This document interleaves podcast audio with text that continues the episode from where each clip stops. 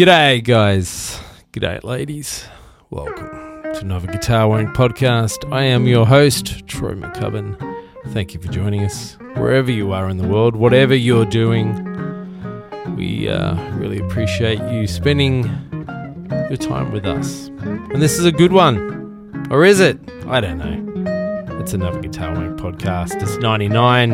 I'm a day late. Shit got in the way. Just busy. But uh, I wanted to get this out today. And um, 99. Can you believe it? Who'd have thought? Uh, is next week going to be 100 or is it just going to be 99A? And then uh, 99B, 99C? I don't know. I don't know what we're doing, to be honest. I really don't know what we're doing. But that's the fun of it, right? I think. Anyway, uh, love all the emails we've been getting, the support, the good, the bad, and the ugly. And we've been getting them all, ladies and gentlemen. um, I really appreciate it. I, uh, yeah, without going into too much detail, I have, I've had, uh, I've been called out. I've been, uh, yeah, I've been told, and uh, we are listening. So, so that's good. It's always good, and I really appreciate those people instead of just bailing on guitar wank, you know, having their say and uh, being able to talk back and forth, and it's been great. It's been really good, learning a lot. Um, as I always say, if you have a problem, a query, question, or just want to uh, vent or share, send it to guitarwank at gmail.com. Go to the website, guitarwank.com, Facebook, YouTube, all the standard crap that we deal with today. Um, it's a big one next week, ladies and gentlemen. Or, like I said, or is it? We actually, none of us are going to be here. Um, Scott's, I don't think he's around. Bruce is going to be in Hawaii. And um, I'll be busy working. It's uh, crazy times. So we're still trying to work out. We like to leave things to the last minute. We have gifts and prizes to give away, some really good prizes. Thank you to Wire World Pro Audio Cables. Um, we've got to thank Fender, uh, D'Addario, Jimmy Dunlop, Johnny Sir, My Music Masterclass. Uh, who else do we got to thank? I'm sure there's more. Which is Elixir. I don't think I'm going to get to see you guys before the end of the year. The year is just disappearing. It's now it's just a scramble to uh, to get organised for Christmas, and you know, you guys know what it's like. I feel like the only time I get to listen to a podcast of any sort is when I'm traveling on a plane or something like that. So um, yeah. So whatever you're doing, we hope you're enjoying it, and if you've made it this far, thank you so much. Thank you so, so much. We really appreciate that. And all the donations, the few that come in, we can't thank you guys enough. And ladies, as if you know who you are. um, yeah, so next week's going to be just interesting and a surprise. I don't know what's going to happen. It could be 99A, 99B, 99C, until we're all together in one big happy family and we share the 100 together. I don't know. We actually did try and get Pat Martino, but he was in the studio and apparently his manager said he's not even talking to him at the moment. Who knows? And we were going to have Joe Bonamassa, but none of us were in town. when Joe was like, I'll do it. Yeah, I, I can come over. And we're like, no, you can't because none of us are going to be here. So that didn't work out either. So, you know, just scheduling, right? Schedule's a bitch. Everyone's busy, man. All right, let's get into it. Thank you so much again, everyone. We really appreciate it. Uh, be safe out there. And like Bruce keeps talking, community, community, community, and we're all growing together. And this one is Bruce Scott and myself. And uh, what do we have in store for the listeners this week? I don't know. I don't remember. But anyway. Uh, enjoy. we'll see you next week, hopefully.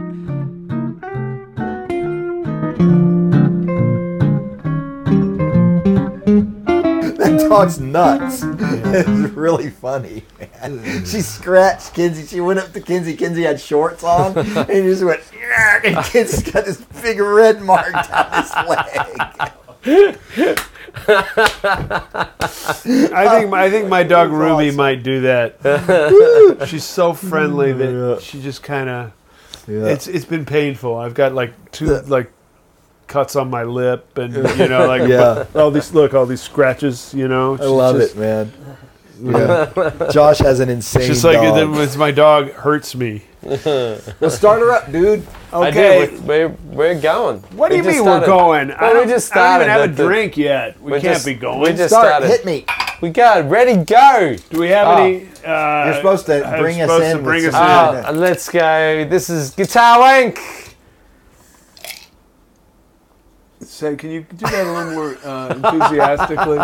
That was that was a really brilliant effort. I was man. just trying to think of something smart. Really I just en- didn't work. I really you enjoyed it. That Yeah, didn't this- work Did at you learn? all. Did you learn anything? You should learn from that. Never Yeah. to do that again. I'll just do it again. This, this Guitar Wank podcast, and uh, this is episode. I don't know. This is the nil list. This is another one. We got another Guitar Wank with Scotty Henderson What's and up? Bruce Forman. Hi, Brucey Forman. how you doing? So things aren't going so good in my world anymore. Oh. well, there's a I've been, high I've point to been start watching the the, show. There you I've been That's a watching good the way to Vietnam start the thing show. on TV. Oh, everyone's been- watching the Vietnam it's been thing. bumming me out. I, I've been taping it. I saw What's one that? of it. The Vietnam. amazing. Dum- It's Dum- amazing. Ken Burns, right? it's Yeah. amazing. Yeah, I want to watch it. I haven't seen it yet. it's amazing. Just Ken amazing. Burns. I also want to watch that Lady Gaga documentary because I On- know I'm going to enjoy that. I Yeah, lo- Lady I- Gaga in Vietnam. in I saw Vietnam. that, Yeah. I'm going to enjoy that because I like Lady Gaga, so I'm going to enjoy that. no, I never did, but I do.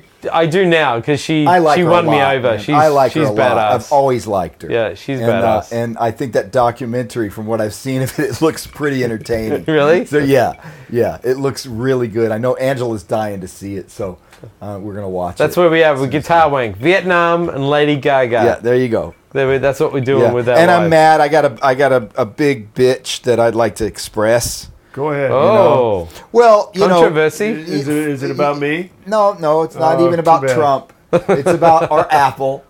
oh, Uh, this this time it's CBS. So I just want to shout out a big fuck you to CBS because they're greedy assholes, manipulative pieces of shit. Because they did put out a new Star Trek, Right. And all of us Star Trek fans do want to see it, but the only way you can see it is to stream it, and that wouldn't be a big deal if you could buy Star Trek separately. Like you know, I always buy TV shows. I love The Walking Dead. I buy it on iTunes. Whatever I like, I buy it on iTunes. Right. I am more than happy to pay for my entertainment. I would never think about stealing it or whatever. I'm happy to pay for it. But CBS is not selling Star Trek separately. What they're doing is making you stream their whole network, which is already on TV for free. The only thing that's not on TV is Star, Star Trek. Trek. So they're basically using extortion to get Star Yeah. Trek fans to pay for their whole network. It is actually blatant extortion. How and they're much- holding the show hostage. How much? What's that? How much is their subscription?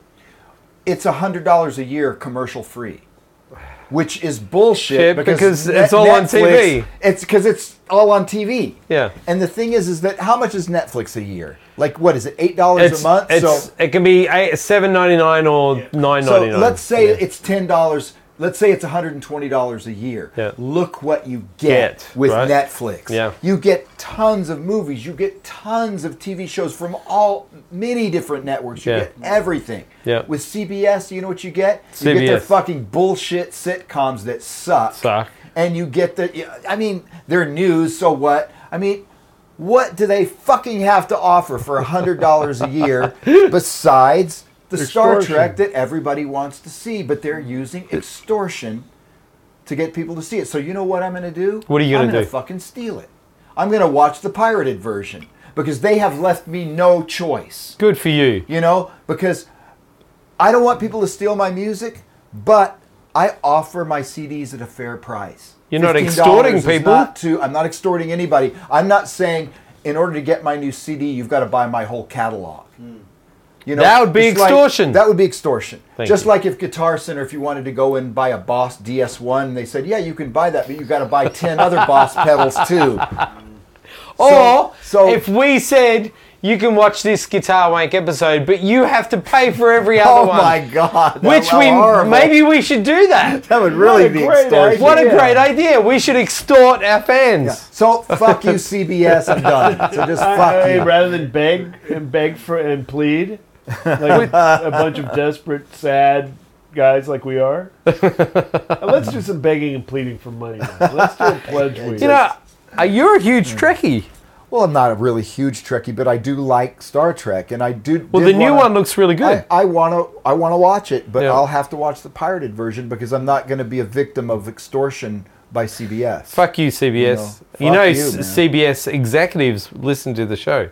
Well, you know what? The good thing is that if you go on any one CBS. of the Discovery websites on our Discovery memes on Facebook, Yeah. and you'll see that it's got like 400 500 comments and you click the comments and look down you'll see that about 90% of them are completely saying exactly what i'm saying Right. they're all everybody is pissed off about this it's just like like i don't know if you were around when the new version of skype came out for iphone Mm-hmm. but you probably saw the reviews for it on apple itunes store I where didn't, actually. it's the most the most one star reviews ever given for a computer product in history Really? Yes. Wow. The most one star reviews for computer software in the history so, of computing. So new Skype is bad. horrible. I mean, Yeah. I've been using it. Horrible. What's wrong? You uh, mean the new version for iPhone, the one that looks completely different Oh, than I the don't one use you it on my iPhone. Oh, it so yeah, my- yeah, see, it on see, my it changed. not- It changed automatically, right, with an update. Yes. And So it I was changed- like, "What the fuck happened to Well, How Skype?" yeah. does it me change? too. What is it? What is it- it? what hasn't changed? It's a completely new interface and it's completely bullshit. Well, It's- fuck you, It hardly ever works. It's oh, just Oh, that's a it's drag. it's really bad.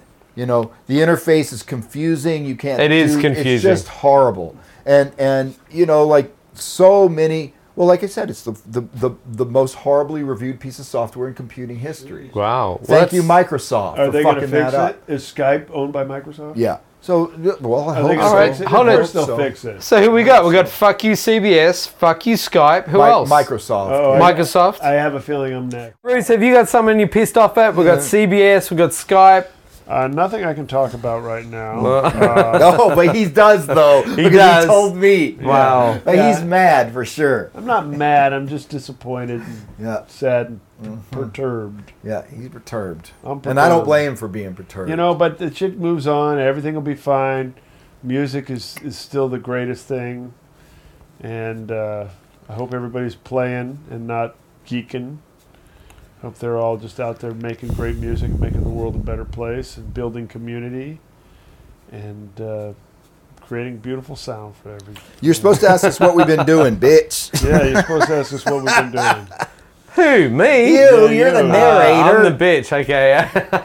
uh, Bruce, what have you been doing? Well, uh, I've been doing kind of. I've been playing gigs. I got red guitar gigs coming up. I've been playing lots of different gigs. Uh, you know, with various bands. Got Junkyard Duo coming up. I got. Uh, I'm playing with a really cool singer down in San Clemente tomorrow night. Which, of course, by the time people hear this, I'll probably be back in San Clemente playing with a Elvis impersonator. And. Um, let me think. I've been living the dream, you know, playing the guitar every day, trying to figure out how to get my soul through it. And uh, what else have I been doing? Driving a lot. Driving's good. I good. drive a lot. And uh, so, you know, I mean, what can I say? That's that's it. Da, I mean, da, I da, mean, da, I'm really- da. it's, it's exciting to me, but I mean, I imagine it's very boring to everybody else. I wouldn't say boring, but that's what you do all the time. Yeah, yeah. Well, there you have it. Well, it's, I, uh, mine will be just as boring because that's what I do all the Yeah. time. You know, So I mean, whatever. You know, I just uh, there's a lot. There's still a lot inside that guitar. I'm trying to figure out. You know. Hey, hey, what's going on with the Like- Dumble shit? Oh, you know, I haven't I haven't heard from him. I'm hoping that somehow there will be a break in the action, and I can kind of do that. I went to Norm's Rare Guitars today. That was fun. Oh, did you find something? no, I didn't play anything. I really, it was really shocking how much great stuff there is there, and I was not compelled to play anything I saw. I just, it was just like, kind of looking. You know what I mean? It's like going to the mall and looking at stuff. It was just it was beautiful. I mean, it's just so great how much art, you know, artisan craftsmanship, you know, and love went into all those instruments and all the history that's there. You know, from the new to the old. It's just really great. You know. Really, whatever. sorry, I'm sorry. I'm not so. Yeah. You know, I'm a. I mean, it's it's beautiful, but it, it's not very interesting. It's not edgy. You know, I know. What do you mean it's not cool. edgy? I'm not being edgy and cool. I don't. I don't know how to come back to that. You're not being Yeah, edgy and cool. that's what- We've never people- been edgy and cool. Yeah, that's what people are supposed to be now, right? Edgy Uh, and cool. what the- I don't even know what edgy and cool is anymore. Well, fuck you. That was edgy and cool. There you go. There you- see, you know what you're doing. All right. Do you guys want a question? I thought you were going to ask me Oh, what I'm doing. okay. What do you Sorry. got, Scott? nice Scott, job, But Troy. Besides the politics and the Star Trek, I thought you were what done. have you been doing? Um, well, Sounds to me like that's a full time job, but I it is a full time job. No, I, seriously though, I have I'm on, I'm up to eight tunes for the new album, and I'm really happy about it. And uh, they're really I'm really proud of these tunes. It's going to be a way more harmonic album than Vibe Station, I think. okay. So, uh, and it's it's definitely gonna have a lot of harmony, and but I hope that it's still gonna have that blues edge that my records tend to have because when I play, I tend to play blues. So, whatever, and uh, yeah, I'm just really happy with the way the writing has been going because it's been hard and and I had to do a lot of um, uh, fixing. You know, like you write a tune and then come in every day and realize that some things aren't right and fix them and fix them and fix them and fix them. And I realize now that I'm kind of getting into this frame of mind where they will be continued to be fixed until they're actually the record is stamped onto a CD. Are you are, you- you going to play them live first? Yeah, You of are? course. Yeah, Okay. yeah. But but um, but yeah, I'm- I'm I'm sort of realizing that I'm a different person every day, and I come in and like I might like it when I write it, and then the next day I realize mm, no, it's not it's not right. It's it's not there. And then finally, after about now almost two weeks, I've listened to all the music, and I can't find anything I don't like. That's So cool. That's, a good. great place. I mean, that's a great place to be in because it took a lot. It's take. It's been almost seven months since I started writing, so that's a good place to be because I feel like I've I got this. You, you know. know, your vibe tonight was a lot different too. Well, I don't know, but anyway, I just feel good about it. And now, and now that I know, now that I know that the guys really know the music, you know, the the rhythm section, and I know that they're going to add a lot of stuff to it. And then when we go out and play, it's even going to get more organic and it's going to gel more because, Right. You know, every is, is even as much as if I like a tune, it still sounds like a computer sequence because obviously it's not real musicians playing, but. But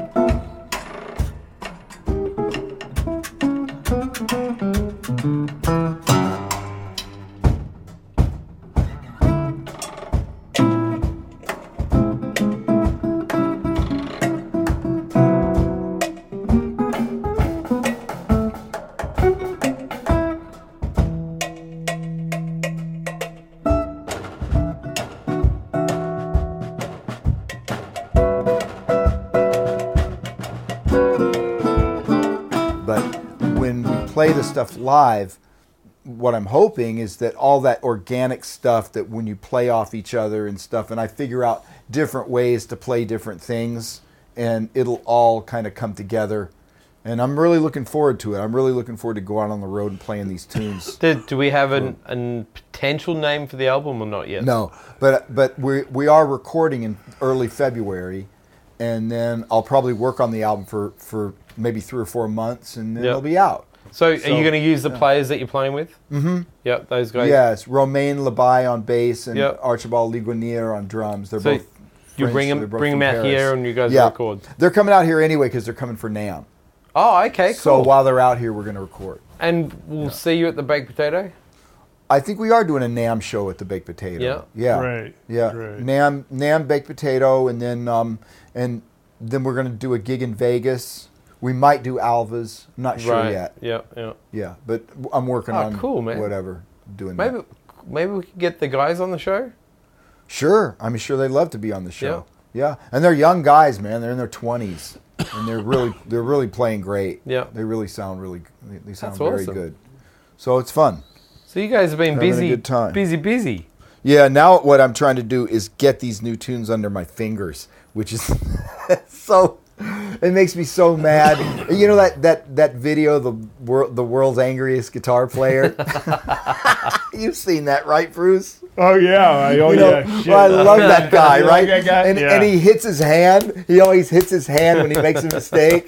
That's how I am. Like when I'm trying to learn new shit, I'm going to my hand. God damn it! God, wow. No, why? Why can't you do the things I'm asking you to do? Because I'm trying to play voicings that I've never played before, or get from one voicing to another voicing a move that I've never done. Right. And I don't know why it takes me so damn long to.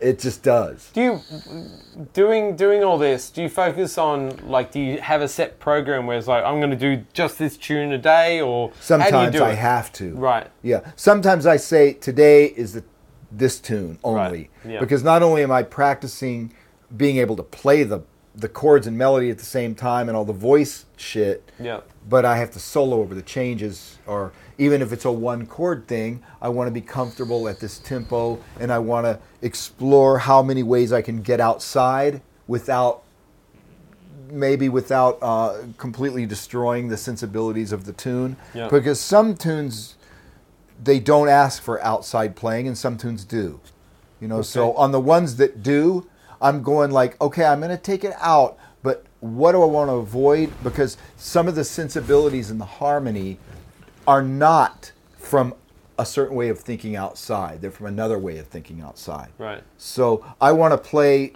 the way I want to play the outside way that fits the tune. And sometimes that's not like say for example diminished. Mm-hmm. If I wanted to play take a diminished thing if it if there's nothing diminished in the song, then I don't feel that is the way to take it out because there's nothing even close to it in the song. Right. But if there's some other element of, of outness in the song already, that's more the direction I want to take in my Right. solo to take it more out in a certain way. I might actually play over a chord progression that isn't there. Yeah.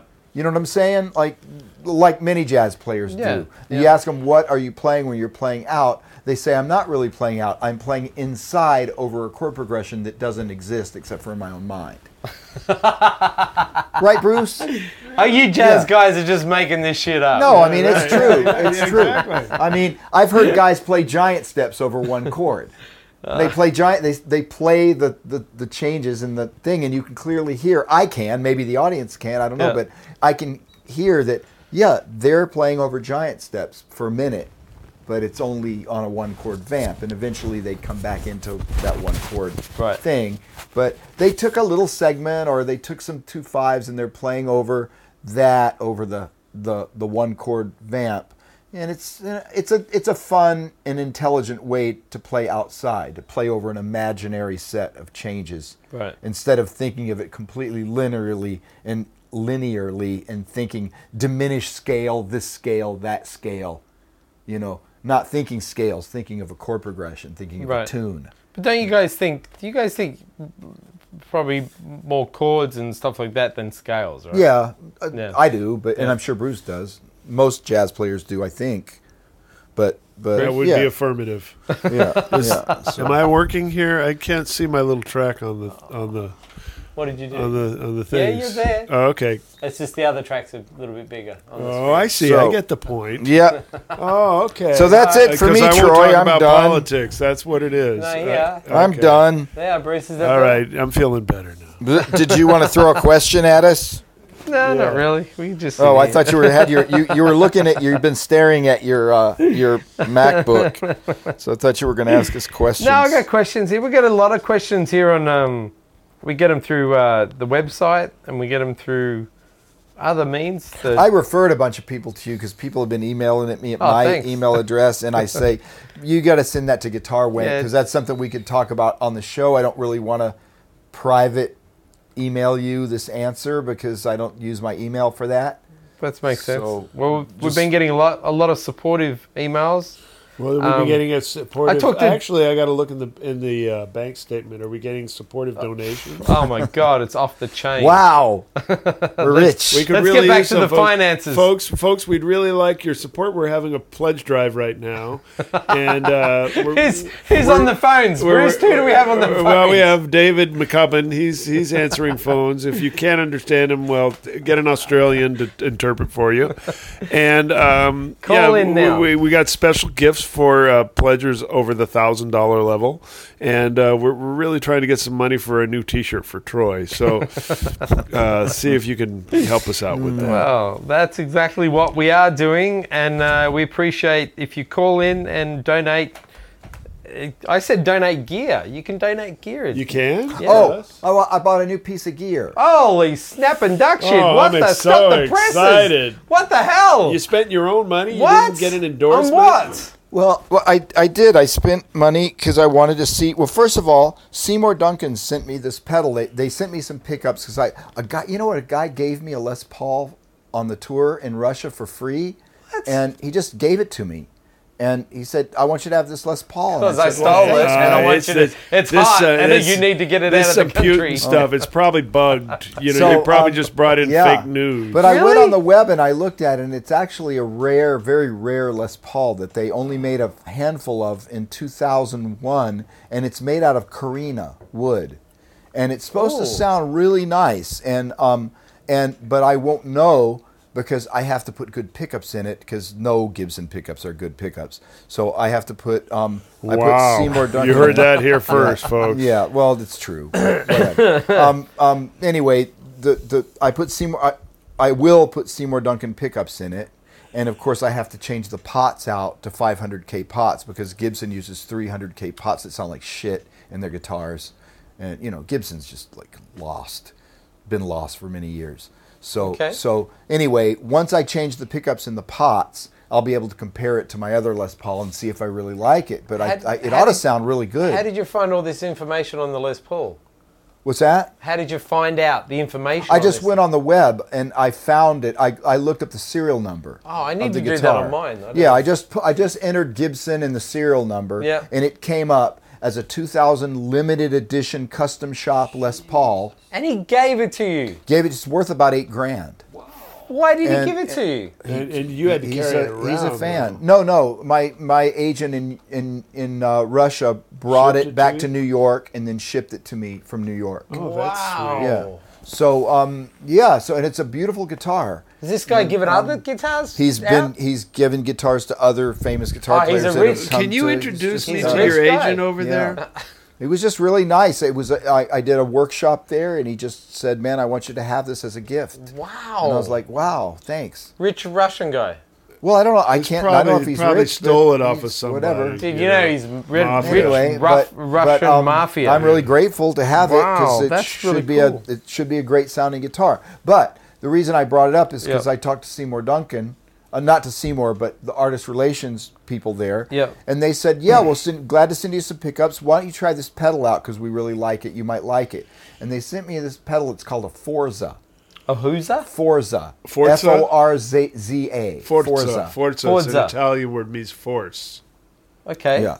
And whoa, what a great sounding pedal. Really? amazing, really amazing. And I, I talked to them about it. They are not trying to clone a Klon Centaur or Centaur or however you pronounce Yeah, it. But the that's Klon. I have the Klon. It's Right. the, I have the original, and I love it. And that's what I use for the majority of the high gain stuff on Vibe Station. And Yeah. I love that pedal.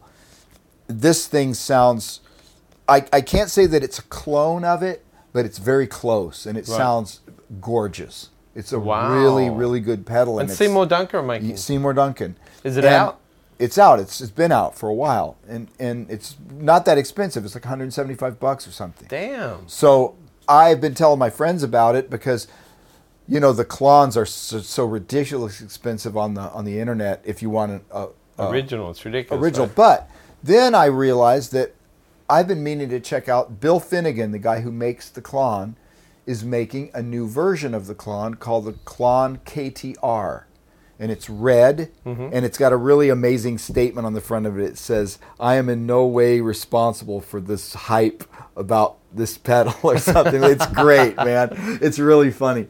So it's a KTR, and I bought I just bought one, and it was 260 bucks and I haven't heard it yet. Uh, it's coming on Saturday. Oh, okay. But I'm really interested to see how close it comes to my Klon that I originally bought from Bill, like I guess you know seven or eight years ago. Wow. When they were selling for 300 bucks. Yeah. Before he decided decided to stop making them. Yeah. Why did he stop? Well, I think it was because he was the only guy making it, and he just got tired of. He had so he was so back ordered, and he, he's just he didn't want another company making them for him. He wanted to do the work himself. He didn't trust another company to do it. Yeah.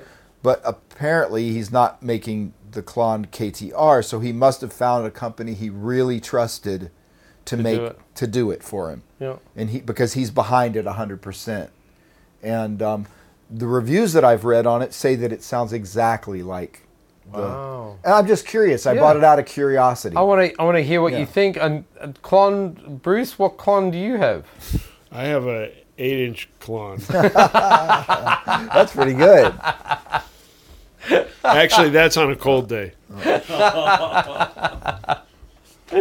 Ah, love. That's good. yeah i'm just curious i just want to hear what, what it sounds like it's a it's a nice looking pedal it's red and got pretty knobs on it I love it. we'll see Hey, um, I'm going to put new pickups in my Strat. Should I put Suhr Landau pickups in it? I really like those. You or, like 'em? You know, if you like the the more traditional sound, he makes these things the V60 LP, Mm-hmm. and that's more like a pickup that you would actually find in a 50s or 60s Strat. Right. It's a little more scooped. It's like a real Strat pickup, where the Landau pickups have a little more mids, and it's it's. I wouldn't say it's close to a humbucking at all. It still sounds like a single coil pickup, but Right. it's just got a little more punchy punch in the mids Yep.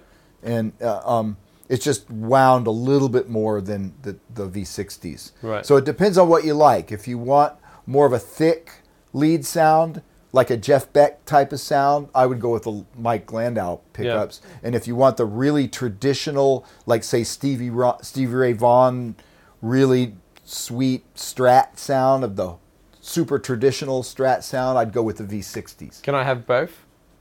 You could have one set in one guitar and one set in another guitar. How how far can we keep talking about gear until we just Bruce? Until Bruce goes to sleep. I don't know. Pretty soon. All right, let's get on to the questions. Dave Webb. Sorry, man. Dave, Dave, Weckl. Dave for it. Weckl has a question for No, us. Dave Webb. Oh. Good on you, Dave. He loves the podcast, and so he should, because it'd be strange if he didn't. And he was Well, asking you know, why would he listen to it if he didn't? Right. this subject Oh, about I don't answer that question. Actually, I know why. I the know sub- people like that. The subject regarding this whole topic here is vibrato. What's that? A vibrato. This is the subject about this that he wants to talk about. He said, "I love the podcast. Been listening to it instead of practicing far too often lately. So, uh, could we be blamed for that? I don't know. I'd love to know Bruce and Scott's thoughts on vibrato." Up and down versus back and forth. Many players, such as uh, Yngwie, believe the vibrato is one of the most important elements in a player developing their individual voice on the guitar. Do Bruce and Scott feel the same way? Any players they think have especially great or signi- signature vibrato sounds? That's a great question, There's a there's a lot of guys that have signature vibrato sounds. Well, who who stands out to you, Bruce? Oh, Bill Frisell. Okay. Do you do you are you a side to side or back and forth, up and down? Uh, you know, it depends. I, to me, vibrato is a it's an ornament to your to your playing. So it should be controlled by the ear and by your taste and how much you want it. A lot of guitar players, particularly those who come from rock Right. eh, or blues and and play jazz, have a tendency to wiggle their hands real fast when they whenever they hold a note that's longer than an eighth note. And in in the idiom of jazz, you know, the generalist style of jazz or swinging music or straight ahead, it conveys nervousness and not doesn't add sustain and do the thing that it does in rock and blues. So it's just important to be in control, you know. So I always have my students play without vibrato and then dial it in as is necessary for the statement they're trying to make. And there's numerous ways to do it. Uh, Frisell not only kind of has like a circular vibrato with his hand, but he also moves his arm a lot to get vibrato. Didn't you say you hated that? Uh, you asked me about a signature. You didn't ask me whether I liked it, and I never said I hate. I never said I hated it. Uh, I don't want to do it, Right. but but I mean it's effective, and he does it, and it, it comes to mind as a signature Right. vibrato. yeah. That and and what makes his so signature is that it's so audible and clear. It's not covered by a lot of distortion or gain. You know, it's very much the featured part of it. So I mean, you know, all I'm saying is it's it's it's an ornament to your sound, and of course it's a very personal thing, and does carry. Like I agree with Yngwie, it carries a lot of personal expression, but it should be the kind of thing that you dial in as needed. Ultimately, vibrato changes the pitch, hmm. so it can also obscure the center of the pitch by doing it, and it can be and it can often sound like somebody's using it to obscure the fact that they're out of tune.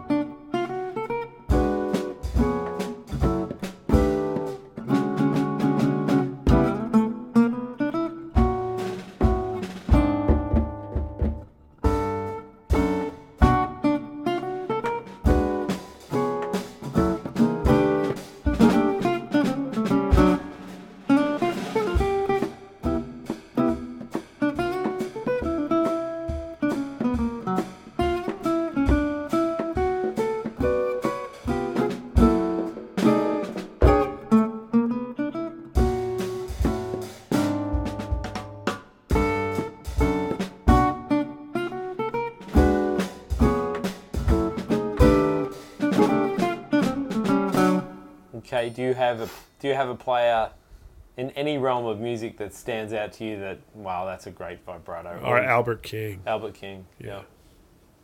Yeah. Scotty. Well, you know, geez, there's so many styles of vibrato. You know, like there's a, there's a blues kind of vibrato. Who's got? Which- Who do you think's got one of the best blues br- vibratos? I mean, there's so many guys. I mean, J- Jimmy Page has a, a, a great vibrato. All the Led Zeppelin solos, um, really great. His his thing was kind of vibrato. He he he kind of in the rock world. He in a way, him and Hendrix, they were really essential listening in in vibrato, Vibrato. And, and Jeff Beck too, and Yep. and all the all the bl- blues Ray. rock guys. Yeah, Stevie Ray too, and of course Albert King and all the guys, the the, the blues players before them, and and um, was funny. I was listening to a Scofield cut the other day. One of the newer things I don't even remember what it was, but he played this one note and it had such an amazing vibrato on this note. He bent a B string up a whole step like everybody does, but it was just one of those golden moments where it was just the perfect vibrato for that moment. Yeah. And it was boy did he nail it. And I was thinking to my, my myself, I have never heard him play such a good vibrato.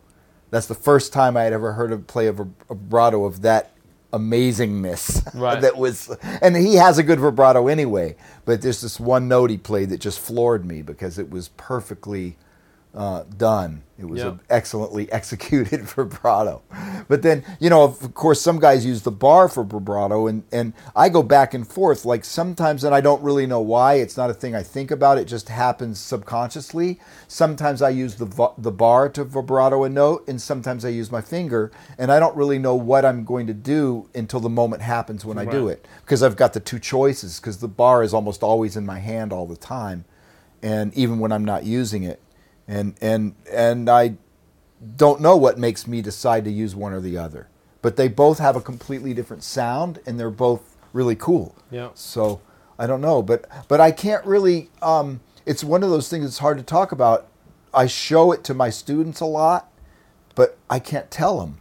I have to show them because it's this thing that you have to see, and I don't even know what this guy's talking about when he says back and forth or left and right. I don't even know what that I think means. Clapton he does a very hand movement where it's very up and down. Like instead of, you know, like that's just No rock player does this. No, I know. That's a jazz player Clapton move. does a very unique kind of vibrato that I I've sort of noticed that he- Yeah. he, doesn't do it like a lot Most of other people players. grab the note and they twist their hand like this. Yeah. It's a twist from the wrist, Yeah, not the finger. Yeah. It's the wrist making the vibrato. yeah. And I'm not like a real big fan of the heavy metal vibrato, the really super wide vibrato that goes like from C sharp to, from C to Bruce, C sharp. I notice you do a lot of that in your yeah, playing. yeah. It's Bruce. like just That, no, that's that's yeah. only because I have gas. Yeah, but it's incredibly over exaggerated. The, the the metal vibrato is so over exaggerated. He plays a C and there's a there's I- a I don't know if you there's heard a that. It's C because I have sharp and a B in it. You know what I mean? Like it's so wide. It's just going wow wow wow wow wow, and that actually drives me crazy. I can't stand to hear vibrato. that. Yeah, I can't stand to hear that. sh- I'm sorry, but I can't stand it. And what another thing that really bugs me is What the really do you mean? It doesn't make you think it's nervous when somebody has a vibrato well, like that's that. not that vibrato. He's talking about the vibrato granny that I vibrato. was just about to mention next, and that's the short, wiggly vibrato, the one where it just goes. It's like, come here, widow wabbit. yeah, Come here, you wascal that one drives me nuts too, man. That's a hard one to listen to. So I don't know if we've answered his questions, but I think that's, I think that's nailed as close as we can get. Yeah, I do the Elmer Fudd vibrato. You know, it's go, come here, widow wabbit. Or the Cher one, you know. When the Cher's got that thing on Yeah. the, her whatever. Yeah, Yeah, that's everything. ouch. That's great. Thank you. That was a that's a new question. I don't New believe we ever got This that from Mr. Brian Wood. Thank you, Brian. And uh, his subject, well, I like these how the guys are presenting these questions like this. His subject is physical strain and tension when playing. And that could get back to your gas problem that you talked about before, Yeah, Bruce. yeah, definitely. Me- Message Bruce, Troy, and Scott. A word about physical tension when playing. Scott specifically uh, was playing with Chick easy for you. Physically, Yeah, but that had nothing to do with music. That had to do with putting up with his personality. but did that come out in the playing? no, the only thing that came out in the playing was the, the desire to get the fuck off the stage as soon as possible. Okay, I watch it. he just says I watch older videos and I see a lot of tension and straining in the hands and faces yeah, well, you know what? The, there is a certain thing about rock guitar, and and anybody can tell you that plays rock guitar. Bending strings is not easy. There's a there's a you know there's a oh, there is Oh, yeah. a tension. Point oh oh eight. There's a there's a well unless you're playing eights. Yeah, but I'm playing tens. Right. And it's hard to bend strings. And if it doesn't show on your face, you wouldn't be human. I mean, mm. it is hard to do a lot of the stuff that I do physically. It's hard. My guitars are set up not for speed, they're set up for tone. The action's pretty high, the strings Right. are kind of heavy, Yep. and, and it's not easy to do some of the stuff that I do. So if I have to grimace when I do it, um, so girls be it. like you it know, better. If Whatever. there, well, if there were girls just- there, they'd like. Yeah, it. if there were any girls there, they might like it. Bruce does a great thing with the the blues. Yeah, and I've seen him do it, and it's funny. And Yeah. and and Of course, no one's ever there except for Scott every now and then. But you But- know that, and that- actually, don't but- you find it annoying if you're seeing an amazing player, and I've seen players playing amazing stuff, and there's no, they're making it look easy. It just looks like it's ah whatever. I'm just I'm shitting today, and this is what's coming out, and there's no facial expression. But if you see a player maybe doing half as good as what they're doing, and they're gripping on every note, and this is fucking hard, that's way more entertaining to watch, right? I guess from a visual standpoint, maybe, but but I, Okay, you maybe. know, I the- want blood. yeah, you gotta have blood. It's got to be like Gladiator. But you know, the thing is, is that I don't really know any guitar players that I've seen live that don't make a few guitar faces. I Oh, mean, almost make it. That's the everybody does. Everybody rule. does. Even Joe Zawinul used to say, um, "Yeah, like when you get up there and make those guitar faces." You know, just it's just a funny thing. Like a keyboard player would never even, you know, know why why is he making those faces? Right? Saxophone players don't do that. So it's just a funny thing to, to other people to see guitar players do it. But there's a reason for it because it's a difficult instrument to play. That's it. Yeah. Period. For all those non-guitar players out there, it's hard what we It's do, man. not easy. It's Sometimes really hard. Not not easy. It's like it's like But- digging but- ditches. But there, there is like you know, obviously, you need a certain amount of tension to play the instrument. You, you, if you were a jellyfish, you couldn't play it. If you were so relaxed, like it wouldn't work. But to be as relaxed as possible while playing is going to aid your ability to move around easily and aid your ability to be less constricted when your ideas come to you to be able to access them. So I'd like to kind of think of it as like a controlled tension. There's a certain amount in there, but you're always trying to dial it down to the least amount necessary so that the, the relaxation can can meta, can manifest itself in numerous ways. One is the ability to get around the instrument well. Another is to really spend more time with tone production than actually manufacturing of the notes. Another is just being able to pay attention to what's going on around you because you're not so consumed in physical Right. tension.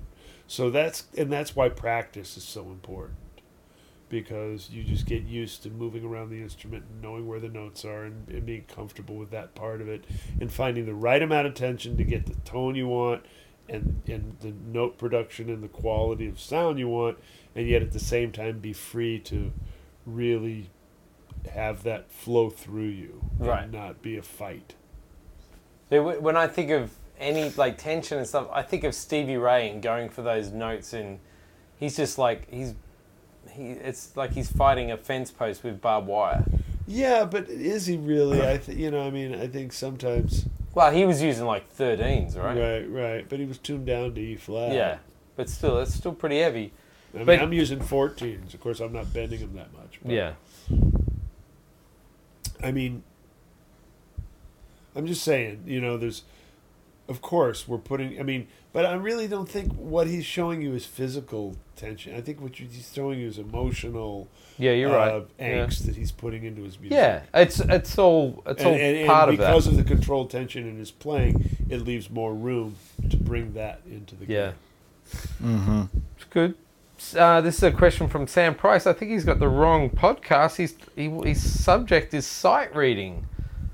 Boy, does he ever have the wrong podcast. Well, I always mix two eggs with uh, with some butter and some Ah, cream cheese before I put the onions in. Sam loves the mix it show. with- I especially find uh, uh, enjoy finding how players of different paths and style find these universal topics. Could you give a student advice on improving reading? What you what helped you? Is there anything you recommend practicing? Do you have any horror stories? Uh, Bruce, you're more of a. Are you, Scott, you're not a big sight reader, well, I've right? never really had to, so I don't really have any horror stories because no one's ever made me read. That makes sense.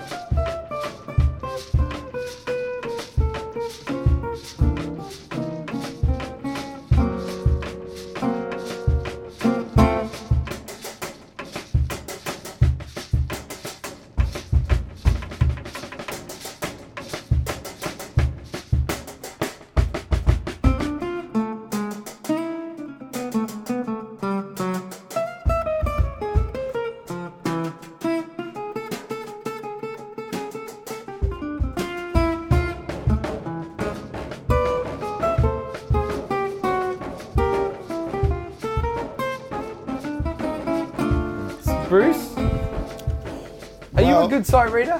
good sight reader? I wouldn't put myself in the top tier, but I'm decent. Right. So you can get around. Yeah, yeah. You know, you, you wouldn't really worry about giving me music to read. Um, do it every day. Look at new stuff. Do a lot of work with just, if you're new to it, reading rhythms. I think where a lot of guitar players get in trouble is because if there's so many places to play a given note, they get all caught up in the looking at the notes and if you play the rhythm wrong, whatever note you play, you're wrong. If you play the rhythm right, then you got a chance of being right. Hmm. So I would highly suggest that those people who are starting out wanting to learn to do it, and I and I would suggest everybody should do it. I mean, would you prefer your child to be illiterate or literate? Yeah. I mean, it's not necessarily going to make them great that they know how to read, but it's sure going to give them access to a lot of great information. You know? So, so I mean, so to sit there and maybe spend, if you're starting out, spending more of your time reading rhythms, just sort of singing the contour of, of whatever you're reading and, and the rhythms. You know, maybe tapping the time out and really getting comfortable with reading the rhythms. And then morph into playing simple songs and just constantly get more difficult. More, you know, I make the key signatures more difficult and just read music that's going to be kind of like the music you're probably going to play. Yeah. So you're kind of getting acclimating yourself to the style that you're into. But anybody who does it every day for a half hour is going to be better at the person who just does it every now and then. Yeah. You know, but Tony, my teacher gave me uh, the Louie Bellson drum books. It's exactly a They great were one. awesome. It's a great, but I don't see any reason not to just like look at a piece of music and maybe you can't nail the um, The notes. nail the notes by singing, Yeah. but just to nail the rhythms Rhythm. and just kind of follow Yeah. the contour of Yep. it. You know, to just get used to that kind of up and down and where all the rhythms need to be and the phrasing of it, so that when you go to actually to try to start nailing the notes, that other stuff is second nature Yeah. to you. But you, you know what? I think it's just about reading in general. It's not for some people. It's just not important Yeah. to, to know how to read. It just doesn't. It's not important for me. Yeah. I couldn't care less about it. But I need to know how to, to to deal with the written page because I need to write charts for the people that I'm writing music for, and that's something I absolutely need to know how to do. And even just because my computer can write the charts for me doesn't mean that I can't look at them and follow through them and understand what's going on And. I need to be able to do that, to be able to change things I don't like, to be able to change note values when they show up wrong on the chart. You know how computer stuff is like you enter a bunch of notes on a keyboard, but maybe you didn't play a note long enough to, to make it to the next note. So you've got to be able to recognize oh, that rest shouldn't be there. I mean, what's the purpose of a 16th rest? where where it's just confusing and stupid, you know, and Right. it just causes eye problems, right? So you want the, so you got to be able to recognize, wait a minute, that note's supposed to last over to the next note and fix it. So my reading is not so bad when it comes to recognizing music on a page. Where I suck is applying it to the guitar Right. where where like I have to read the page and not look at my guitar. I can read the rhythms pretty good because I've dealt with rhythms a long time on the page from writing charts. But I have a hard time finding like, okay, what whoops. The the hand is it's like where should I oh shit, there's the G flat. Ah god damn it. There's and, that- and so I'm a terrible sight reader. Right. But but if you give me a page of music, give me an hour with it and I'll nail it Yeah.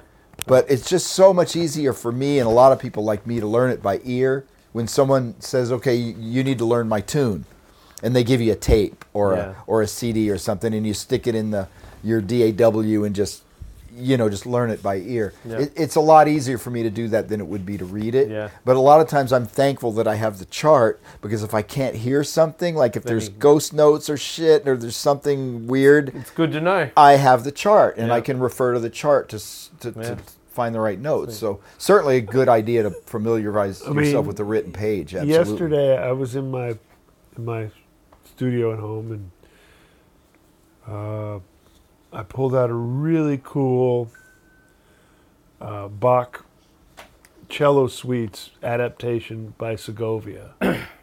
you know, I just played through it. I mean, I didn't sight read it like a bitch, and I'm not a class. I'm playing it on a on a steel string guitar. Yeah. You know, but I mean, I was playing through it, and I can get through it. You know, I can slowly get through it and make a few mistakes and go slow when it's a little more difficult. But I went through the there's like six page cello suite adapted for guitar, and I can do that. Yeah. Mm-hmm. And, and man, I've, I've heard a lot of really cool things and love love it. You know, and Yeah. I wish it I could do it, that. It, it made me really. It was a fun hour of my life, Yeah. you know, and and very edifying. And you know, and I was working on it with hybrid picking. You know, and I mean, like Jimmy Wyble, his uh, etudes. You've heard those, Yeah, I love them. And I play them hybrid style, and it used to like freak Jimmy out. You know, and I mean that I would do it that way. So Yeah. what are you doing? I said, well, I want to have the pick in my hand in case I have to play like a run or something, or want to add something to it. You know, he says, well, then you have to use your little, fi-. you know, it's like, well, so I just do, you know. I learned a few of those things from Those are his out of his great. book. Those are so great. and, yeah, they're awesome. And and I learned about four, maybe four, three or four. I can't remember, but it was worth the trouble of reading because of what I learned To get that to information. get that information. and if it you was did totally it every worth day for a few weeks, you, Yeah, it goes you'd faster. probably get a lot faster better at it. Yeah. And probably Yeah. not starting with that, but start Yeah. starting with some other stuff Yeah. would So have would I have. started off with the all the Mel Bay and the Berklee Though books. those those graded methods are great. Yeah. You know, a fake book is Yeah. great. Just pull that too. I mean, you're going to want to play Bach these conventions. tunes. I love the oh, Bach the Bach conventions. conventions are They're great. Amazing. The two-part inventions. You Yeah. find a friend Yeah. and you sit together and you just read a bunch and you of get music. that stuff together. It's amazing. Man, but you know, just sit and read tunes out of a fake book and Yeah. play the melodies. I mean, what a cool way to learn the music, learn to read at the same time, and Yeah. challenge yourself. You know, a lot of different keys. Then maybe learn to read it while you do it with chord melody. When I was in school You know at what I mean? MI, um, um, we had reading classes. We had to take reading classes, and at that point, I was a much better reader than I am now because I had to go You to class and You read, and I had to do it. yeah. And and we used to play the duets all the time, students, and I actually got to where I could read fairly well. But then after I got out of school, it just sort of went the way the whole. I just right went and you know away. and you if you have gigs like for me when i have gigs and i'm reading more often I mean, my reading gets better or if i have time to shed and i'm in the shed reading stuff you know out of the various volumes of things i have uh, Yeah. i have accumulated over the years friends who've written books that they send me stuff whatever you know and i'll read through it and my reading gets way better you know the more i do it and guys imagine those guys who you know studio guys who read every day all day Yeah. long i mean along with being great players they can read their asses up but Yeah. that's like a skill that they keep very sharp on Jamie Yeah. Glaser is a really good reader. Guy that plays with Jean Luc Ponty yeah. reads anything. larry larry Koonse is ridiculous. Um, ridiculous I probably told you, maybe I told you the story of the student I had at GIT one year who his father had, he was Australian kid, and his father had him working in his pit band since he was like six years old, Right. playing guitar. And the guy, uh, I asked, Can you read anything like, he says, I can read anything at any tempo. And so I opened up the real book to Inner Urge, and he looked at it for a minute, and he looked at his neck, and he did some of these little, you know, kind of like just visualized it, and then he said, "Count it off," and I said, "Okay, here we go. One, two, one, two, three, four," and he just played it.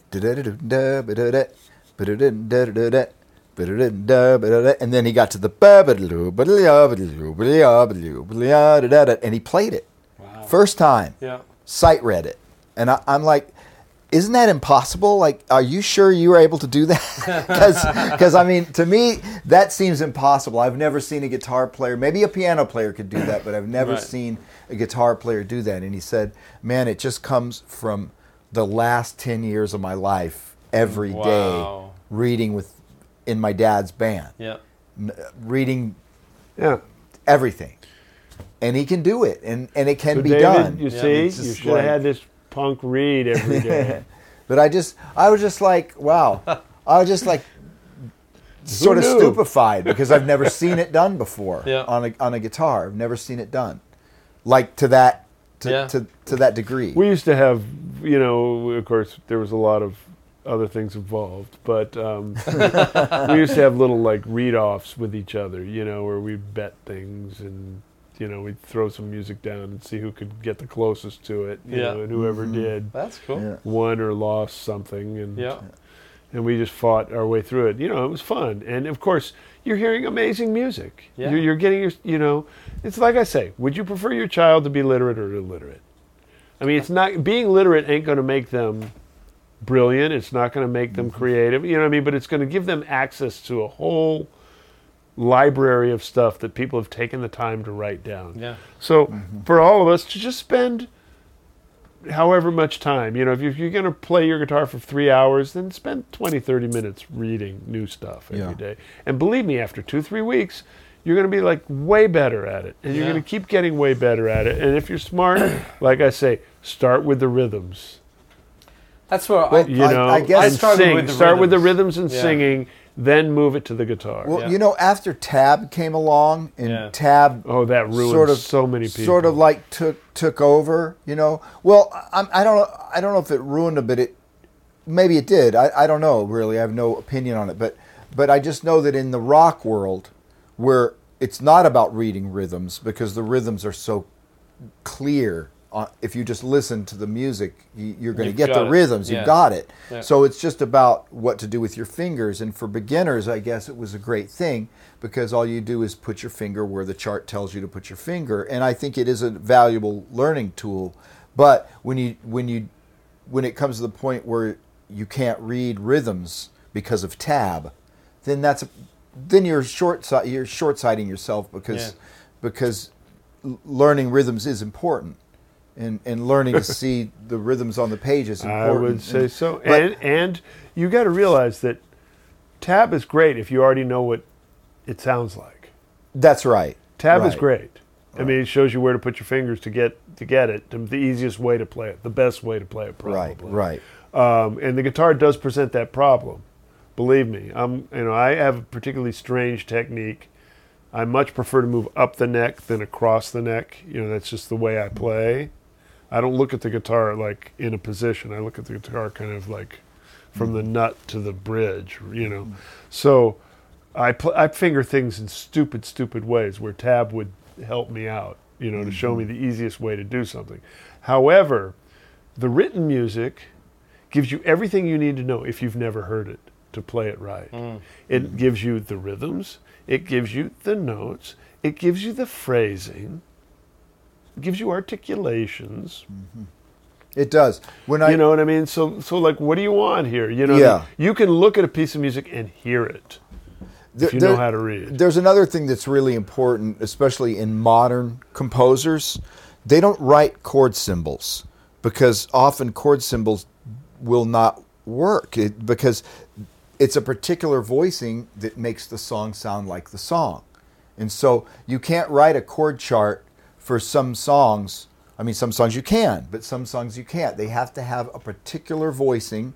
Otherwise, it won't sound right. You can't mm-hmm. just write A minor 7 because there's a million different voicings for A minor 7, and you want the one that makes it sound like the composer wanted it to sound like. So you don't write, like in the charts for my songs, there are no chord symbols. Maybe during the solo changes, but in the song, they're written note stacks right. and and and and like when I had to write the charts for the Vibe Station play along thing, where I where I borrowed a uh, well, I Fishman was kind enough to gi- gave give me the guitar synth, and I entered the notes via guitar synth into the computer to write the charts.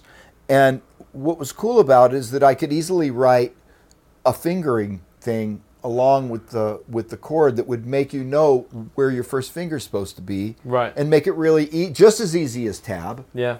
To, so not only do you have the rhythms of the chords Right, you have the actual notes of each voicing and you know where to put your first finger Right, and if you've read any classical guitar music, it's that's all in there. Yeah. You know, there Yeah, has it it, is. has The the, fret that it's in. fingering's If there, if there's Yeah. a, if it if they want you to have an open string versus a fingered string, or what Right. string it's going, to or even what finger they want you to use. Yeah. All that stuff is in the music. Yeah. If it's specific, you know, and I mean, and of course they they don't put it for everything because they know you kind of know what to do. If if you get to this spot and put your hand here, then the corresponding notes are going to lay out real Yeah. well for you. I mean, that's all in that music. Sure. is- it's there.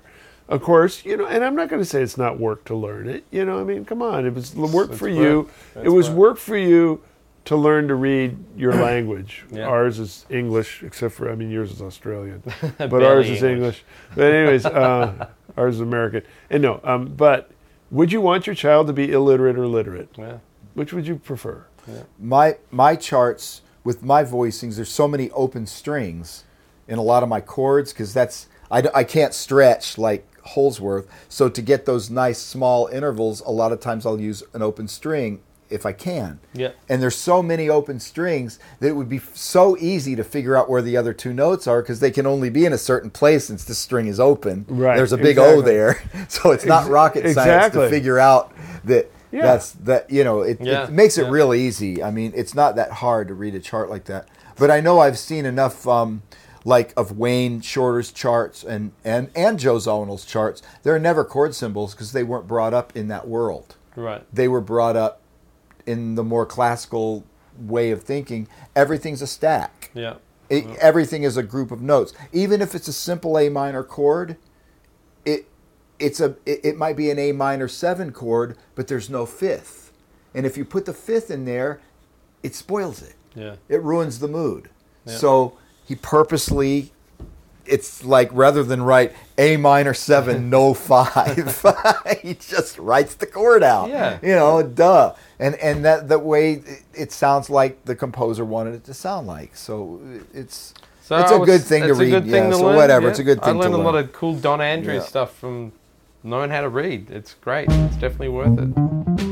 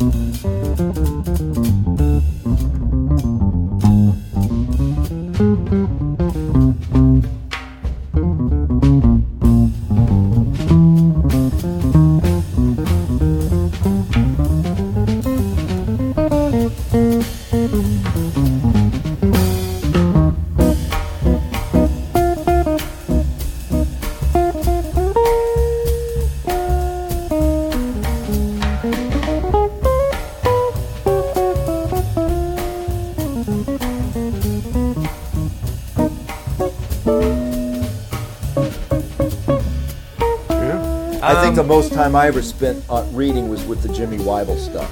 I got so into that because It it, was so, so cool. great. It sounds so great. so cool, and a What's lot of times Jimmy it's just Wyble two stuff? Jimmy notes. Wyble had did mostly okay. Jimmy Wyble, great guitar player. Yeah. For those of you out there that don't know who he is, Google um, Wyble, W Y B L E.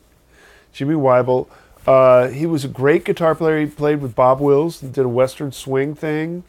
Grew Oh, up in that's- Texas, was into Charlie Christian. Uh, came out to California, joined Bob Wills when Bob Wills was out in California doing the steady gig at Santa Monica Pier. Played with him for a long time.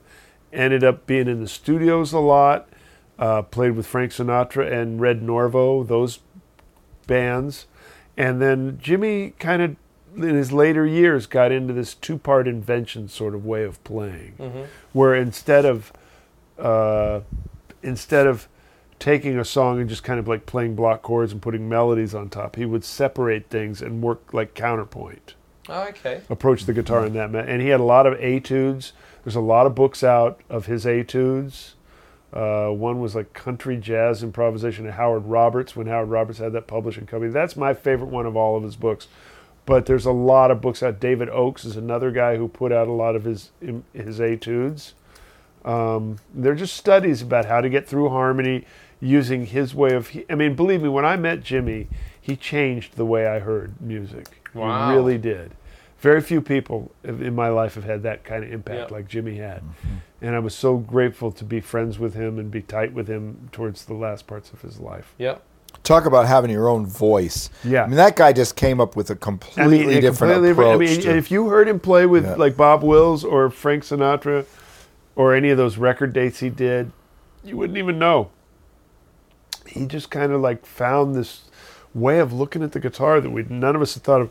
There's a guy named J- Sid Jacobs. Oh, Sid who- who's yeah. a real uh, disciple of Jimmy's, Yeah. who's got that style down about as good as anybody. Yeah.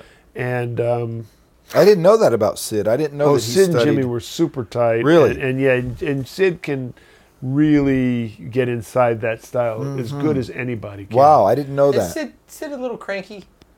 You you know you you were probably a student at MI. Yeah. You tell me. I don't know. He's I not cranky was- with me. I love him. I He's a dear, Sid. sweet, gentle, generous man. maybe I'm getting mixed up somewhere. No, he is. I mean, but he's very much. Uh, He was always he's, like- he's one dimensional. I mean, Yeah. Sid kind of. He's one of those guys. You play a gig with him. You'll play, and then you'll take a break, and he'll continue to play the whole time. and you can't talk to him because he's kind of off in some other world. Right. And then you go back and play some more, and then you leave, and he's still playing. You come back the next week, he's still sitting there playing.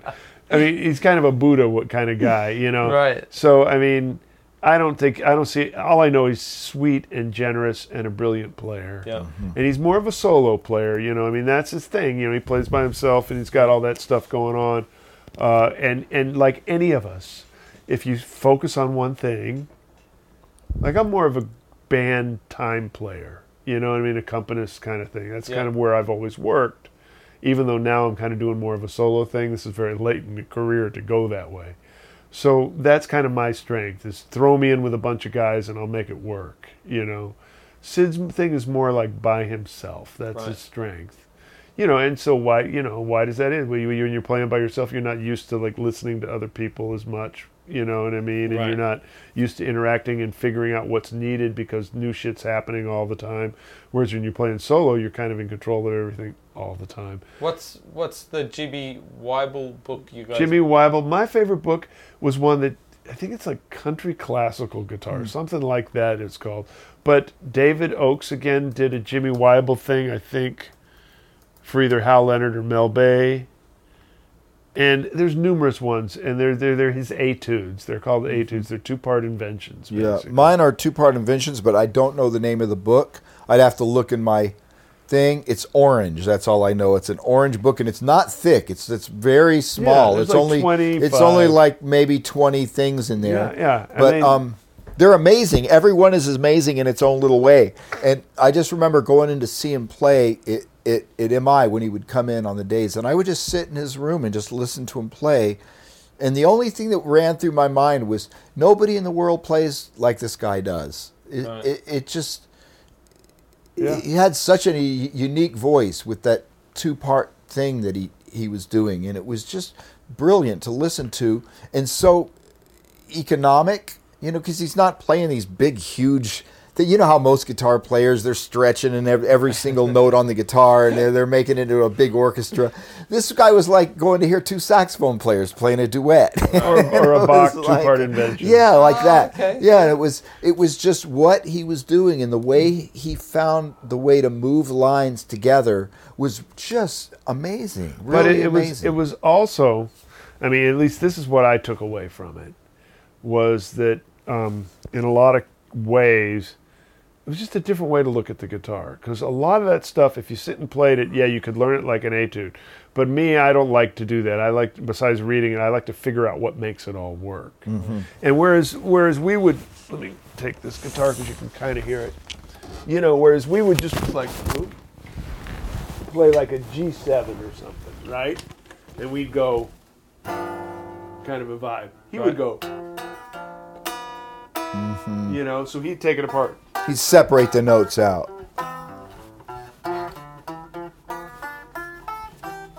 Oh wow. Yeah. Mm-hmm. Mm-hmm.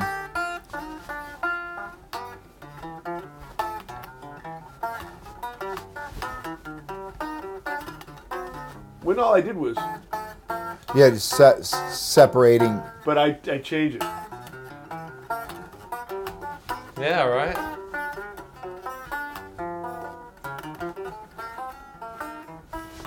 You know what I mean?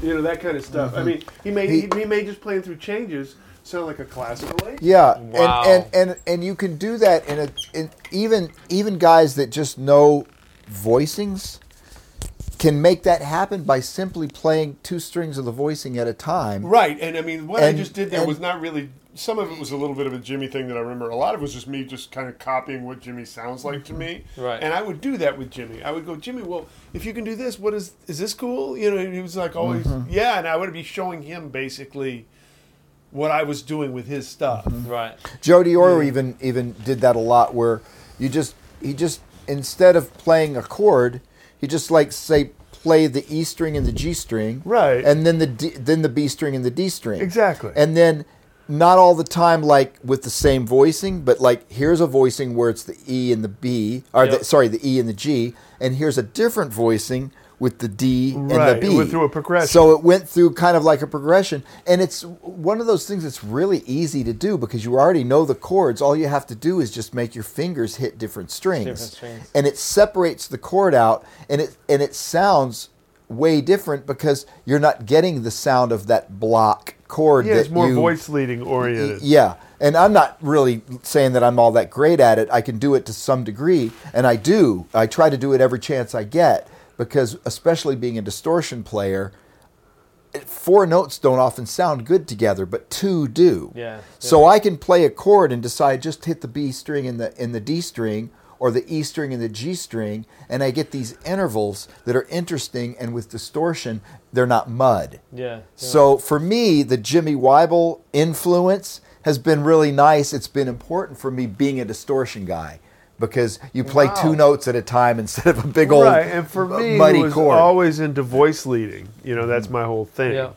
Uh, to, to hear it in a more, in a more contrapuntal lens rather than a uh, note, because like until I hung What'd with you Ji- just call me?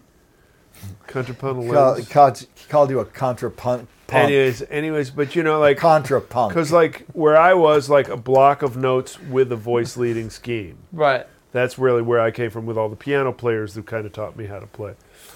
You got to show me some of that shit, and man. and uh, sure, I, and, wa- I uh, want to and- know some of, more of that stuff. And then, but when Jimmy hit me, it was like, oh no, it's more like approaching your stuff like a Bach two part invention. You know, like separating out the parts rather than having the block with the voice leading. Yeah. Mm-hmm. And uh, it really, it like I say, it changed the way I heard the guitar. It really, I mean, and there's very few people in your life. If you're Yeah. lucky, you know, you'll get you'll get half a dozen of those in a lifetime. Yeah, I have to say, the first time I heard him, I had never. I can safely say I never heard anything like it. Right. And Just that, that that's the kind of thing different you, when you hear thing. when you have that half a dozen players who like make you hear the music in a new different way. You're a lucky person. You know what he said to me one time was really funny too. Is he he he said, "I want to let me play this new thing I've been working on," and I was the only guy in the room. And he started playing, and he made a mistake, and he said, "Oh, excuse me, I get nervous playing in front of good players."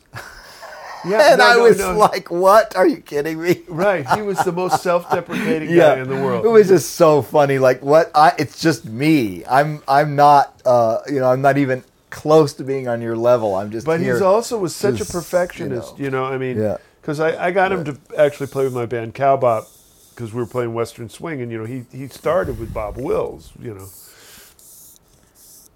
and he had real hard time doing it because he was such a perfectionist, and it's like get used to it, man. You know, if you're going to play music, you're going to make a mistake like every two seconds mm.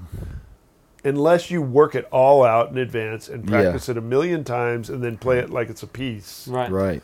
If but if you're just going to play jazz, you're just going to make mistakes. But he had a real, I got to say, you know, that was his drawback. He would play the most brilliant shit and then kind of hit a clam, whatever, like I do every, literally second or s- other second, and and he would like freak out about it and be pissed off and want to quit. Right. Whereas I would go, well, Like the world's angriest guitarist. yeah, yeah. Whereas I would like, well, I did that again, you know. Yeah, Say- you say- know, I've always thought of myself as a guy that can play some incredibly sh- hip shit for about 15 seconds, and then I'm bound to play Wow, something that's that clunky and horrible. And that's really great. 15 seconds is like 15 a lifetime. seconds, like I feel like I can kind of hang in there. 15 seconds, I'm gonna play some badass shit, and then it's gonna whoops.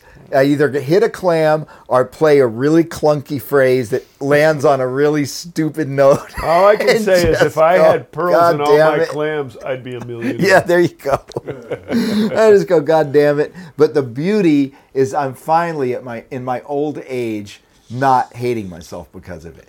And you don't give just a shit. not. like well, I mean, music. I, I, give a shit, know. but I give a shit, but I just know that I'm I'm enjoying being human. Yeah, you know what I mean? You're doing the best you I'm, can. I'm doing the best I can, and and sometimes that is influenced by a lot of stuff that's not in my control. So whatever, I just do the best I can. And some nights are great, some nights suck, and some nights are mediocre. But it's all fun. You know, Wow. it's just It's not because you don't try your best. no, it's not because I don't try. I'm always trying my best, even in those rooms where it sounds like you're playing in a bowling Playing alley. like well, I gotta say, well, that was a That was great a long answer. That was a yeah, good but- question. but it was a great question. Was it and the Jimmy Wyble, right? oh man, Yeah, man. I just I can't mean, tell you One of the geniuses how, of guitar. how for much sure. he influenced me, and both and as, as a person, he's just Yeah. such a sweet. He was the sweetest guy from? ever. Jimmy was from Beaumont, Texas, I believe. Okay. Uh, and the funny thing is, is you know he moved out to L.A. Yeah. with a friend of his, Cameron Hill, and they joined Bob Wills. Well, Bob Wills was like the Texas Playboys, and they were mostly based in Tulsa. Right. But at the time, like the World War II time, the early '40s, Yeah. that's when Jimmy joined, and that's when Bob was out on the West Coast. So they came out to the West Coast from Texas, and join. You know, and they were country boys, and they joined Bob Wills's Texas Playboys. Um, and the funny thing about it is, like Charlie, uh, Jimmy's thing with Cameron was they did Charlie Christian solos, and they would work out twin guitar parts for it, like a harmony part, kind of like Like kind of like, Skinner. Dick, like Dickie Betts and Jazz, Duane yeah, Jazz Lynyrd Skynyrd. yeah, yeah, you know, I mean, or like or like the Allman Brothers, right? right. I mean, and, and and they had all these, all these Charlie Christian solos. And if you listen to the, when one, when he joined Bob Wills' band, they played those solos in the band. There's like Flying Home, an Airmail Special, and and the Bob you'll hear Bob Wills playing Western Swing, you know, and these guys are playing those solos as part of Bob Wills's band. That's cool. Right. And you know the funny thing is, like he was totally into Charlie Christian, who was the j- jazz guitar player at the time, and Jimmy. I, it's so funny. I like say, "Well, Jimmy, you know, you're a jazz guitar player." He goes, "No, oh no, I was a country player." Well, Jimmy, you were playing Charlie Christian solos, right? He says, "Yeah." Well, Charlie Christian's a jazz guitar player. Yeah. So you were a jazz guitar? No, I was a country player. and, and he never once wavered from that. And like, and the only thing I could ascertain basically was it was because he was white and he was from the sticks Right. that he thought he of himself as a country player because he was playing the exact same music and the exact same, actually to the note, Yeah. Charlie Christian along with his own solos, Yeah. which sounded very much like it. He was playing Charlie Christian solos. It's like you call that jazz, but you're not playing jazz. You're playing that, you know. and I could never get him to waver. He was Yeah. no, we were country players. How old was he when he passed? He passed in his mid 80s, mid late 80s. Oh, okay. So he was around a while. and- Oh yeah, and I, I was I was fortunate when I started coming down here to to move down here. Yeah. Uh, Jimmy was one of the first guys, and he of course loved my band Cowbop, Yeah. and uh, he was a real ladies' man too. Oh, really? He loved Pammy, my wife, and uh, yeah, yeah, yeah. He was such a, and you know, and he was tweaky. Jimmy throughout his life, he's famous for for kind of a bad temper, Right. having problems with people. Was he a playboy kind of guy? I don't know that, but uh, you'd have to ask the guys that knew him. When I knew him, he was just a very much a ladies' man, but he was in his 80s, you know, and his wife had died, and he was so devastated by her death. So devastated. I mean, I I wouldn't be surprised if he had com- contemplated just ending it all numerous times, you Mm. Yeah. know, because how much he loved her and missed her. Yeah. And I know that he really cherished having friends like me and Larry Koonse Yeah. so that uh, you know we really and Dave Koonse was his like his best friend, and that's the first time I met him. I was playing a gig in Vegas, and Jimmy Wyble and Dave Koonse just showed up at my gig, Yeah. That's and cool. uh, that would be in the early '80s. But Wow. um, he just had an- another way of looking at it. He, once he threw his guitar off the Santa Monica Pier, he is he was so down on his playing. I think he threw like an old Charlie Christian model ES 150 oh no, really? right off the pier and wanted to quit and they talked him out of it and had him back on the bandstand you know Wow. so he had you know i mean he had some and there were times he got really mad at me he took something i said totally the wrong way and we had to you know You'd talk it out. bec- become friends again yeah So that's what I um, love about Guitar Wank is learning shit like that. Yeah, it's interesting. That's I really never cool, knew man. that about him, but of course, I only saw him just walking in his room and hearing him play. Yeah. We we had conversations sometimes, but it were they weren't about anything deep. It was just and he Kinda, was so you know. self i mean he you know he would tell you how much he admired your playing and how much he thought you were great you know and how much he thought he was shit.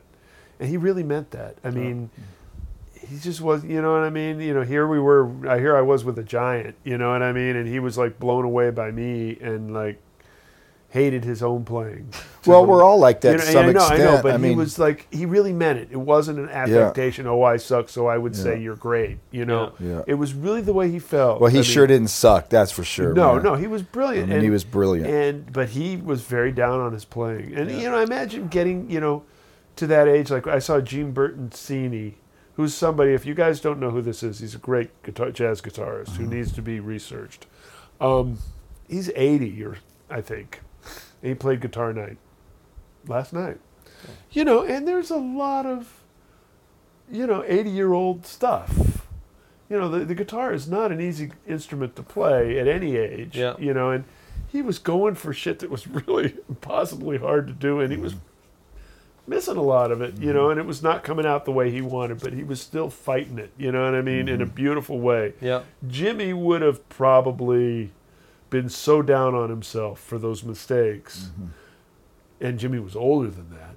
You know what I mean? That that it really was hard for him. Whereas Gene has seemed to have found well, I'm as good as I can be, and I hear this music, and I'm just going to throw myself at it. I love that attitude. You man. don't give That's a fuck, and I and I think that's something like really obviously in my playing. You know, that's You know. that that is something that uh, Dennis Chambers told me. He said "E- the reason I love your playing, and it was funny hearing it, is, is because he said you don't fucking care. You just like you Well, go for obvious. shit. It's like you go for shit, and, deal you might later. make it or you might not make it, but it's not going to stop you from trying Yeah. Yeah. you know and and i took that as a big compliment because i do make a lot of mistakes but i always if i have an idea i try to stick with that idea and try to work it through and i don't give up on the idea because i can't find the right notes Yeah. i just hit the wrong notes and keep the idea I have a lot of mistakes and a lot of flubs actually, that's- but it's a, That's it's what uh, you guys have in common. You guys Well, do. well, that, that that's totally. I mean, it's a good example of me. I mean, it's not. I'm not. I never even think about making mistakes. It never even enters my mind till I end up making them, and then Yeah. and then I just don't have time to really hate myself enough for them because I'm busy trying to keep the music going and and maybe use the mistake to my advantage or get through the mistake or whatever. But Yeah. you know, Jesus Christ, you know, I mean, it's just the way it is, you know, and. uh that's the way everybody who I ever loved played, and it's the way the guys who taught me how to play yeah. played. And damn, you know, what's the point of doing this if you're not going to give 100%? That's that's pretty cool. Well, we're gonna get on to another question.